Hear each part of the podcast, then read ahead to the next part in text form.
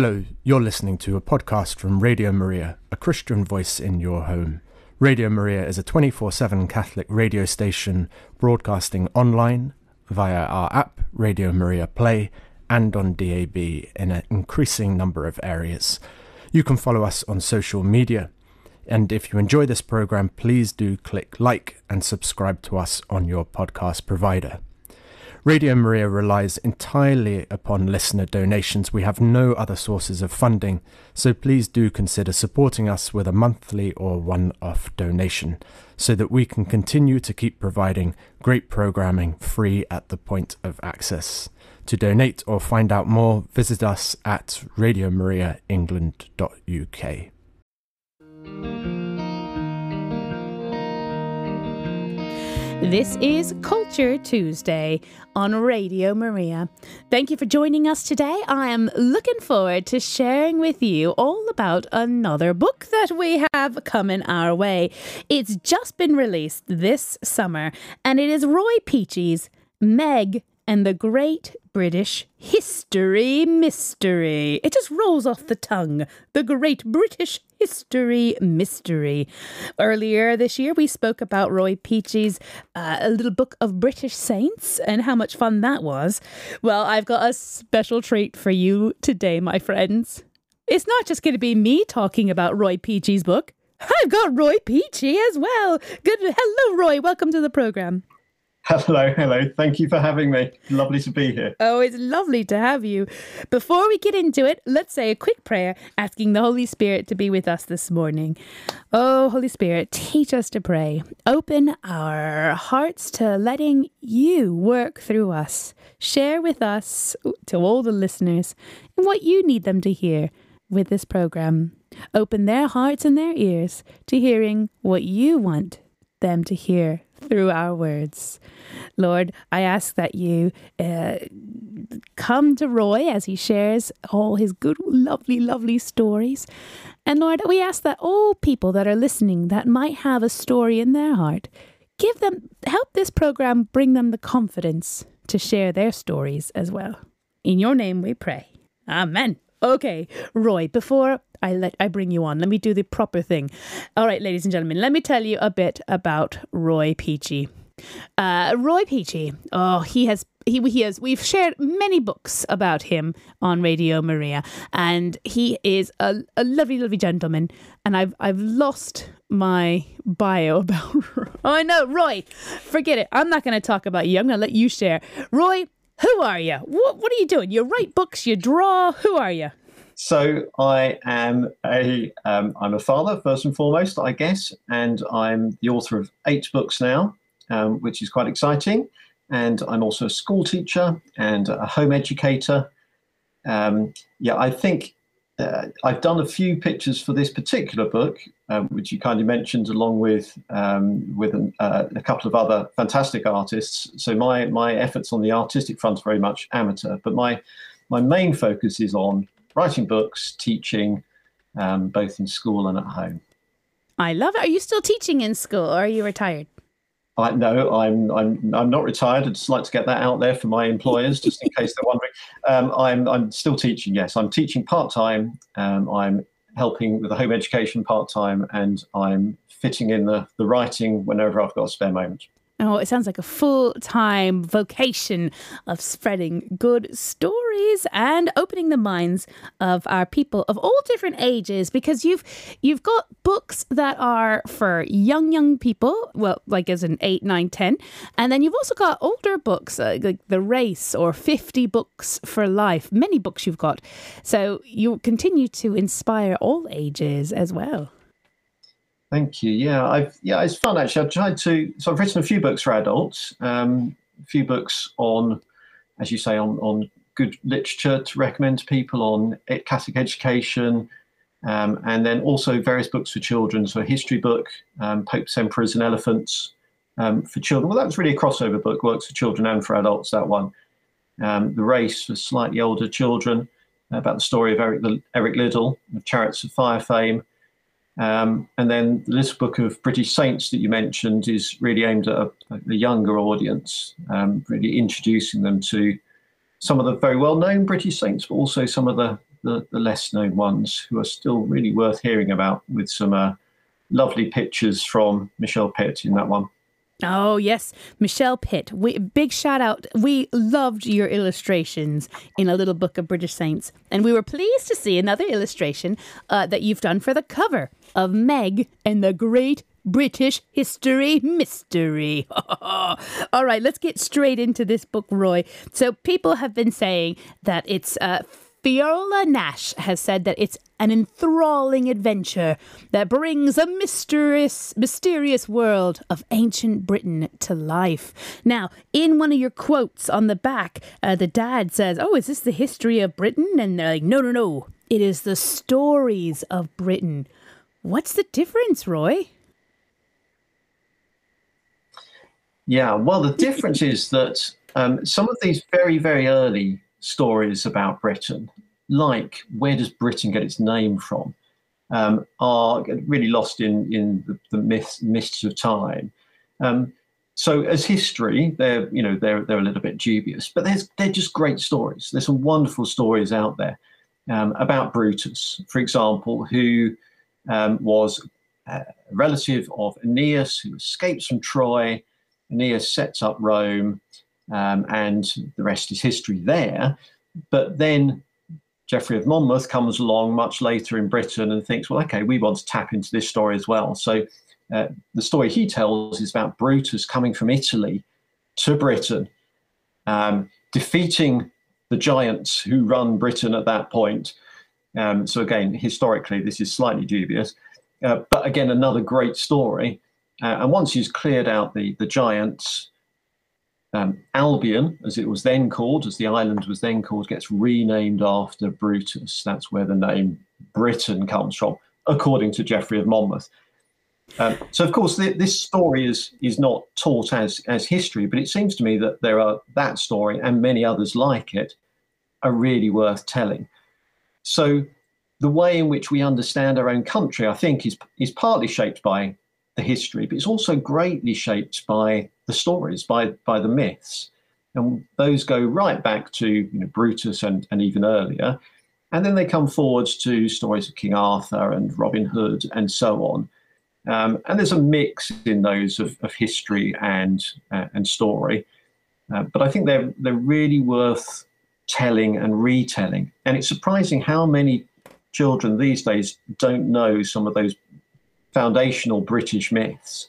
So in Meg and the Great British History Mystery, one of the things I wanted to do was to um, retell the stories, but in a, in a modern form, in a way that would be accessible for children today. Oh, what does that mean? Is, is, there like a computer that takes Meg back into time with a time travel multi universe kind of thing? How do you do it in your book? Uh, no computers, no. So, um, but it's it. The story revolves around Meg, um, who is a young girl who's part of a, a, a, large family, and they they move house at the start of the book to a new area, and it's all a bit little bit unsettling for her, um, and she falls asleep on the first night in her a new house and starts to have some very very strange, very vivid dreams um, very realistic dreams, and she feels that she's you know right in there. It's it's more vivid than a, an ordinary dream. Um, and what gradually becomes apparent is that she is in fact dreaming these stories of Britain. So the stories develop as she spends time in this new house, and gradually, and, and really importantly, the rest of the family get drawn into these dreams as well. So one of the things I wanted to do in the book was to write a, a story about a family. I think so many children's books focus on children who are cut off in some way from their parents. Um, you never really see the parents at all. And in this book, I wanted to bring the parents and the rest of the family, as I say, it's a large family, back into the story. Um, and I was partly inspired by Frank Cottrell Boyce in, this. So, Frank Cottrell Boyce, great children's author, currently writing, um, good Catholic as well and he he talks about reading Chitty Chitty Bang Bang. Uh, most people don't read Chitty Chitty Bang Bang. They see the film, which is a, a real corruption of the original. Oh, if no. you look at the original story, I love the film, Roy. Oh no! Oh no! But the book's better. The okay, book good, is much good. better. read the book as well. Add it to my and list. it's about a family that goes on these on these great adventures together. And so when Frank Cottrell Boyce was writing the, the, the sequels to these, he was very clear about the fact that it had to be a, a new family going on these adventures together. That's really unusual in, in children's literature. So I wanted to do something of that in this book. So it starts with Meg, and then the rest of the family gets drawn in. And on the way, uh, I, won't, I won't give too many details because it will spoil the ending. Um, they gradually start to learn more and more about the significant early stories of Britain, leading up to the moment when Britain becomes Christian, and uh, and that changes the whole nature of the of the stories that are told. I love that. I love that.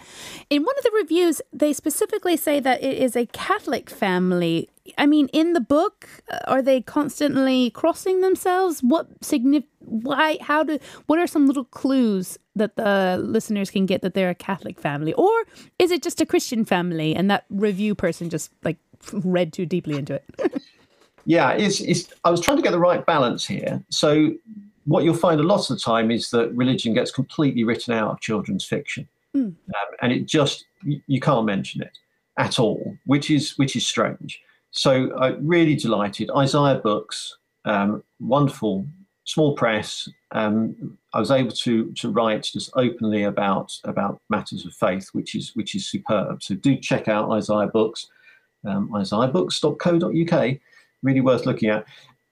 But on the other hand, I didn't want to be hammering people over the head um, with with matters of faith either. So um, yes, they, there are times when Meg and the rest of the family pray, um, and that's you know, I didn't want to write that out.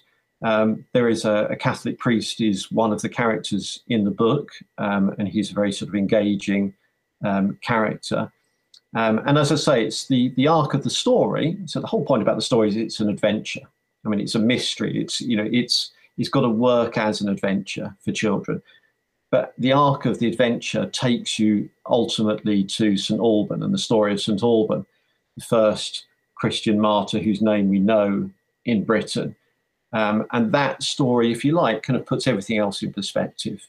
It kind of launches the, the Christian stories of Britain, but it also um, helps you to interpret what's gone before, and make sense of what's gone before as well. So it's it's very much about telling a story, and that's that's really important.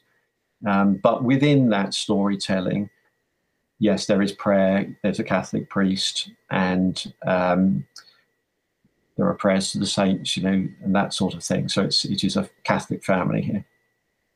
I love that. I love that, Roy. Especially because, so my family, when we're not very good at reading books, but when we watch films where we see little snippets of Catholic life, of, oh, they're sitting there, or Christian life, where they sit down and they say prayers before dinner, just little things like that always sparks something in my boys and like oh we do that. Oh we do and it it normifies their life and it also kind of is like oh. It's also a great way of letting them talk to their friends about it as well like oh in this uh, new thing that oh so it was the lion king that we were we watched it and we specifically pointed out all these christian things in it and it it opened a way for them to talk about their faith openly to pe- to their peers and it was something that their peers could understand as well. So I l- keep doing it, Roy. Keep sl- not slipping, but letting that be a part of the story. Thank you, thank you. Yeah, so I, I mean, I wrote when I wrote the race about Eric Liddell, and there was a story which was, um, you know, Eric Liddell wasn't Catholic. He was a he was a Protestant missionary back in China after the Olympics. Um, so that was that was a an important, slightly different story to tell. Um, although one of the characters he met in the, the, prison camp in China when he eventually ended up there was was was a Catholic priest, and he appears in the story. So again, it's it's partly about dropping these characters in. Um, as you say, it's normalizing it because you know it is normal. it's life. It's life. Oh, all right, everyone. This is Culture Tuesday, and today I have Roy Peachey on speaking about Meg and the Great British History Mystery. Roy Peachey is an author, teacher, and home educator. He's got a history history degree from Oxford, an English degree from the Open University, and a Chinese studies degree from SOAS, SOAS, University of London. He's currently working on a PhD in theology at the University of Nottingham, and he lives in the south of England with his wife, children, and various animals. Today, again, we're talking about Meg and the Great British History Mystery, which you can find uh, on Isaiah Books. It's in different bookshops as well, but figure if you want to get a copy, the best way is to go to the source isaiahbooks.co uk. Lots of animals, Roy. Lots of animals. There's a certain big animal. well, not not like a dinosaur, but um, there's a, a certain large dog that is part of this family. So you've got the family, which is a large family, but a large dog as well. Uh, you've got large dogs as well. Is that right, Roy? Or are they small? I've got small dogs. Small dogs. Yeah, two small dogs, cat, why, rabbit. Why a big dog? Why a big dog for the story? Is it because you secretly wanted a big dog in your life, so you let Meg no, have no, one? I, again, just in case my, my family are listening, I just want to make it really clear that I don't want a big dog. Um, so, no, I, I'm not particularly a, a, a, pet person at all, but my the rest of my family really are uh, in a big way. So gradually, um, I, animals have appeared in our house, and I've been uh, unable to do anything about it. So uh, I suppose to a certain extent in the book, I was just taking it a step further and seeing where we could go with this. Um, it's a little bit of hyperbole, That's but I, I, I, it's it, again, it seemed just to fit in with this particular family. They're large, they're larger than life. They they're quite um, wild in a, in a positive way, and it seemed to me that they would be precisely the family who would have a, a Newfoundland dog. There's this great big hairy beast. And the family, the new place that Meg moves to is Barton le Clay or Leclay. How do you say it? I'm, I'm Leclay. Leclay. That that doesn't sound very British to me. Maybe it does to to our listeners. Why is that a certain reason that they moved there? Is it there's a historical influence? Why Barton le Clay? Yeah, okay. There's a, there's a couple of reasons. It's uh, it is a, it's a lovely little place in Bedfordshire. And the reason for it is because I, I, need to explain about the history of the book. So I was involved a, a little bit with the setting up of Regina Caeli Academy in Bedford, um, or near Bedford. Um, really wonderful institution. Um, and we were looking around for uh, books to suggest to uh, the students that would accompany the history course. And we couldn't quite find exactly the, the ones we wanted at first. And so one of the one of the mums said to me, "Well, you know, I think you should write one." And uh, and in that slightly, perhaps I don't know, weak moment, um, I I thought, "Oh yeah, that's a good idea." So I started to write this book a, a, chapter at a time, and then I would I emailed it through to her and her her children, who who kindly read it a chapter at a time. So I felt like I was Charles Dickens. Um, although the writing's not quite of the same quality, I'm afraid. And uh, but at that point, the Regina Caeli Academy was had been set up in Barton le Clay. So it seemed to make sense to set it there. And the family, the surname of the family is Barton. So it was the Bartons of Barton le Clay. Uh, that seemed to have a quite a nice ring to it. But also, it's actually a really interesting place because, as you say, the name's the name's French, and it's uh, lots of British history has happened in that region over time. So one of the things I wanted to explore in the book was the way in which history gets hidden. It get, almost gets lost beneath the surface. And one of our jobs as, as teachers, as parents, is to kind of uncover it for and, and with our children. And sometimes it's, it's very obvious there on the, on the surface, and sometimes it's, it's not. So if you dig deep, if you look at the deep history of, of Britain, you'll find that actually there is all sorts going on from um, prehistory through to uh, the Normans and and beyond there. I love that. I love that, Roy. I really, really love that because, side note, when, whenever we go on journeys with the children, they're always like digging. I think they have this thing for rocks or something. I don't know. But they're digging and they're looking.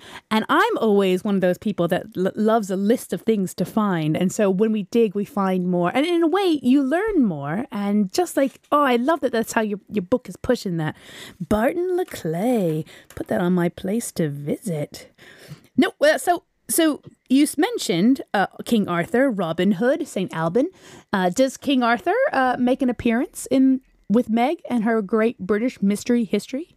History mystery. Um, no, he, he, doesn't. I mean, there's just a kind of little hint of it in that on the front cover of Geoffrey of Monmouth's History of the Kings of Britain, which is mentioned as a significant book in the in the book. Um, there are a couple of dragons fighting, and uh, this is kind of left as a bit of a teaser at the end. Um, who are these dragons? Why are they fighting? And and that story is an Arthurian story. Um, so there is there is the potential for the story to be continued. Um, I haven't written any more yet, um, and I don't know if I will or not. But anyway, there's there's the potential to take it further, and uh, the Arthurian stories would be, in a sense, a, a, logical next step. They come they come out of that world which existed once the Romans left Britain. Is it Wales that you're talking about with the two dragons fighting? That's right. Yes. yes, I win the day. Take that. I tell you what, Roy. Uh, for anybody that's taking the Amer- uh, the becoming a British person or whatever test, which I had to take, I think this book would probably be very helpful with the history section. But Roy, let's. Um, there's a section of the book. Would you would you do us the the would you bless us? Or would you do us it wouldn't be a blessing this sorry. Would you do this uh, would you do us a favor and read a bit of the book for us like a little portion? Give us a little teaser to to make us want it some more. Yeah okay. I'll just read you a short section near the start where um, the, the family's pets are being introduced. And uh, through the family's pets perhaps you get a little idea of some of the characters in the family too. So one of my favourite characters when I was writing the race was was the dad, um, and uh, the dad in this story is also similarly um, larger than life as well. So um, what we've got here is is Gog, this Newfoundland dog. He belongs to the whole family, but he and I, Meg says, have a special bond. That's what Mum says. Gog the dog. The name was Dad's idea. It was his idea to call our cat Hattie too, because she's a catty, he explained. We've got a tortoise too, but she's not really ours. We're looking after her for grandma because she's not too well at the moment and can't really spare the time to care for tortoises. She's called Ethel, the tortoise, that is, not grandma. But that didn't stop Dad. He insists on calling her Plautus, even though she's a girl. You see, once he's got an idea in his head, there's no shifting him. And one of his most fixed ideas is that our pets' names have to rhyme with the type of animal they are. I'm just glad he never bought us a rabbit. Who knows what he'd have called it? Anyway, Gog was our dog, and I was in charge of him while we moved. This was not as straightforward as it might sound because Gog is a Newfoundland. If you don't know much about dogs, I need to tell you that it means he's big, really big. Hercules Morse as big as a horse, that sort of big. He eats more than any of us, and has 10 times as much energy. So looking after Gog is like being in charge of an overexcited bear. Oh, lovely. Oh, oh, I'm looking forward to getting my hands on the book myself. Oh, Gog rides a dog. All right. Uh, Roy, can I ask one more thing? Um, so this the book is very much about the family, like you said, going on this journey, this adventure, this this mystery detective finding out more and more about our history. And the the making of the book, as you shared, was a bit of a family thing as well, but even more so because there's some illustrations inside the book, some by you and some by this young woman, um, Anna May Peachey. Who is she, Roy? So Anna May is one of my daughters, um, and she's a much more talented artist than I am. So yeah, we thought it might be a quite a nice idea if we worked on some pictures for the book together. So we we divvied it up between us. We we sat down and planned what would be good pictures to head each chapter, and um, and I sort of painstakingly slaved away at mine, and and she zoomed through and, and, and dashed off some much better pictures uh, for her section. So that was really nice, actually, to work on it as a bit of a family project together. And then, as you say, Michelle Pitt um, created this lovely front cover for us as well. So uh, very much a group effort. And, uh, and my daughter also, she's actually a very good proofreader. So um, she helped edit the book and, and proofread it as well. So it became it became much more of a family affair than some of the other books I've written. I love that. I love that. Uh, I say keep going with it, Roy. The next book with the dragons fighting Wales, make sure Anna May is coming along with the journey as well. Gog, Gog, will Gog defeat the? Oh, I'm so excited to. Oh, you you've got to keep going, Roy.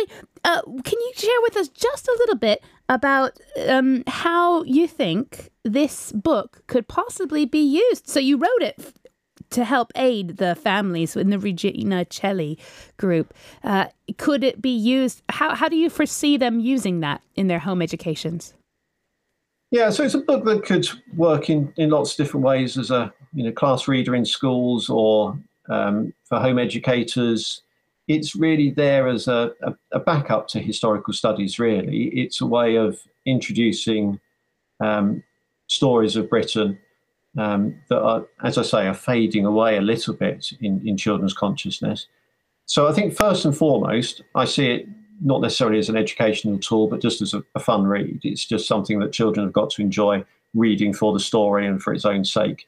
Um, but through the story, um, through the, the characters who are introduced, and we get everybody from uh, Boudica, Boadicea, as she used to be called, um, through to um, uh, St Alban, as I say, at the, at the end of the story. So you get various characters who, who do appear or might appear in, in history curricula as well.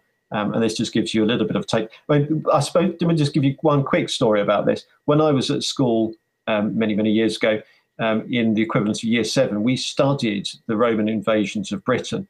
And uh, it was full of great detail, lovely stories about elephants invading with um, Claudius and, and all sorts when I studied history in the sixth form and I was doing my A levels, the, the history teacher rather sheepishly admitted that actually all the stuff we'd learned in year seven wasn't true. Um, and they got it from Robert Graves' book, um, Claudius the God, not realizing that it was fiction. Um, so, to a certain extent, it was a disaster. But in, a, in another way, it was great because actually I really responded at that age to the stories. And one reason that I ended up going to university to study history was because I'd been grabbed by the stories at that early age. So I think if we can engage with the, the stories, um, even if some of those early stories are not absolutely historically 100% accurate, then we will find that our children really engage with the history when they get a little bit older. I love it, Roy. Thank you so much. Thank you for coming on the program. I've got one more thing to ask of you. Would you mind uh, ending our program with a prayer? Sure. In the name of the Father, Son, Holy Spirit. Amen. Amen. Dear Lord, we pray for all our children at the start of this new academic year. We pray for all those who are apprehensive this time, all those who are excited, all those who are moving on to something new. Pray for all those who are working in Catholic education, all those who are involved in writing and the media as well. And we pray that you will guide us, help us to reappreciate the glories of our historical past, to learn more, to learn more from the British saints in particular. And we pray all this in Christ's name. St. Alban, pray for pray us. For us. Thank you, Roy.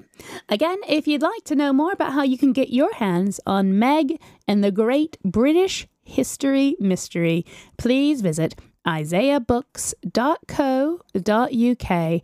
And for a list of Roy Peachey's other books for all ages, you can always visit his website at Roy Peachey, P A, sorry, P E A C H E Y roypeachey.com, roypeachey.com. And this has been your Culture Tuesday for today.